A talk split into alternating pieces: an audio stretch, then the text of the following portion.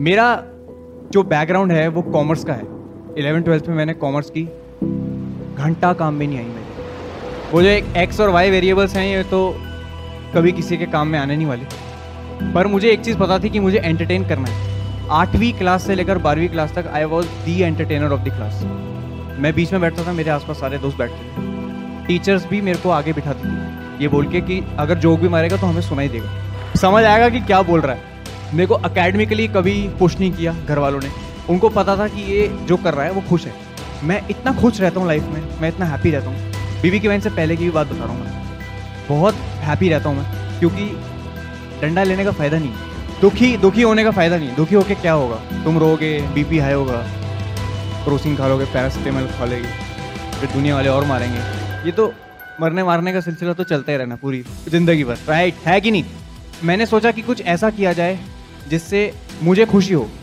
मुझे सामने वाले की खुशी का लेना देना ही नहीं था उस टाइम मुझे ये था कि अगर मैं खुश रहूँगा ना तो शायद सामने वाला अपने आप खुश हो जाए। बीबी की वाइन्स तो बहुत बाद में आए, पर म्यूज़िक जो चीज़ है वो मैं कर रहा हूँ काफ़ी टाइम पहले से। तो बीबी की वाइन्स हो गया। उससे पहले मैं मोती महल करके एक रेस्टोरेंट था।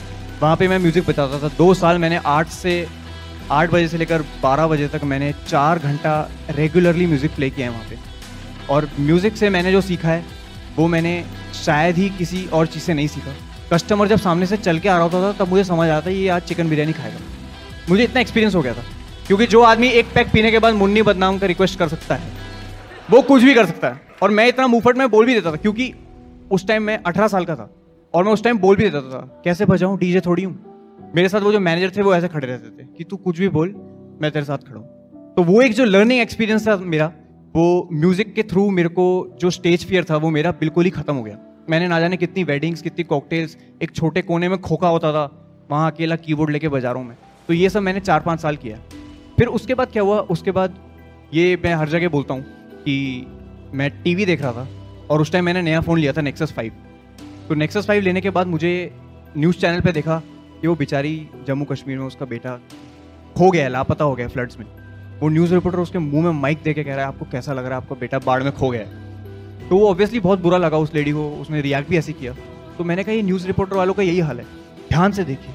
शेर ने दिया, शेरनी को जन्म। मतलब न्यूज़ नॉर्मल है, पर उसको बड़ा चढ़ा के ऐसे बताते हैं लोग। तो उसका मैंने म्यूज़िक उसका मैंने थोड़ा स्पूफ बना के आई अपलोडेड इट और रिस्पॉन्स इतना ज़बरदस्त आया, दस व्यूज़ उस टाइम दस बहुत होते हैं। उस टाइम दस बहुत थे मेरे लिए, कि दस लोगों ने देख लिया मतलब ठीक है, चलो। तो दोस्तों ने कहा, ऐसे पंगे मत कर। ये फालतू की जो चीज़ें हैं तेरी, इसको तू अपने पेज पे बना, कोई पेज बना दे। उस टाइम कोई वाइन्स वाइन्स का कल्चर चलता था यूएस में यूके में तो वहाँ से मैंने नाम उठाया बीबी की वाइन्स मेरे इनिशियल्स बोन बाम और उसका बीबी की वाइन्स करके रैंडम चला तो चला नहीं, क्या है, क्या नुकसान? और वो ऐसा चला इंटरनेशनली वायरल कहाँ पे? पाकिस्तान। कहाँ पे हुआ? पाकिस्तान में हुआ। तो that was the turning point मुझे पहले लगा ये फेक लाइक्स आ रहे हैं, क्या आ रहे हैं? कुछ नहीं आ रहा, क्या हो रहा है ये? मतलब जितने भी नाम देख रहा हूँ और मैं उनकी आईडी में जा रहा हूँ तो ये पाकिस्तान का है कराची का, इस्लामाबाद का, यहाँ का। मैंने कहा, ये क्या हो गया? क्या चाल चली फेसबुक में? इंडिया में होते होते छः सात महीने हुए और वैलेंटाइन हुतियापा के बाद इंडिया में बीबी के वाइन्स का थोड़ा फ़ेमस होना शुरू हुआ। तो ये रही बात बीबी की वाइन्स की और एक वो टाइम था जब मेरे को एक्चुअल में लगता था कि क्या मेरा कुछ हो पाएगा। क्योंकि म्यूजिकली मुझे पता था मेरे को करना है बट एक फेस वैल्यू बहुत ज़रूरी होती है। देन आई डिस्कवर्ड यूट्यूब और यूट्यूब पे करियर बनाना मैं सच बता रहा हूँ, बहुत टफ है, बहुत ज़्यादा टफ है। ये तो आप लोगों को जो जर्नी देख रही है, दिख रही है मेरी, वो एक साल में ऐसी जा रही है। पर उसके लिए जो मैंने पापड़ बेले हैं, मैंने इतने इतने पापड़ बेले हैं, मैंने ए आई बी मैंने इन सबको मेल किया। मिले नहीं, जो भी हुआ मेल किए कि प्लीज़ प्लीज़ मुझे ले लो प्लीज़ मुझे please let me be a part of your team please let me do this please let me do that तो वो कुछ रीजन से उनको मिले नहीं तो ऑब्वियसली उनको पता नहीं चला। तो बीबी की वाइन जब धीरे धीरे शुरू हुआ, तब एक कॉमेडी हंट करके आया। एक कॉमेडी हंट करके कॉम्पिटिशन होता है। उसमें आया। उसमें भाई ने एंटर किया। और भाई ने ऐसा एंटर किया।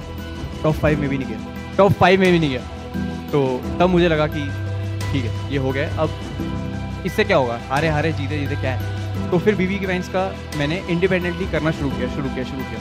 फिर जब इंडिया में जाके धीरे धीरे फ़ेमस हुआ तो जाके पता चला कि यूट्यूब की क्या वैल्यू मतलब जहाँ मेरे पंद्रह व्यूज़ थे, आज एक एवरेज वीडियो के थ्री मिलियन व्यूज़ हैं मेरे। ये सब ये सब रीज़न इसलिए है क्योंकि मुझे कहीं ना कहीं लगता है कि कंटेंट हर कोई बना सकता है। ओरिजिनल रहना ज़रूरी है प्लस आप लोगों से रिलेट करना ज़रूरी है।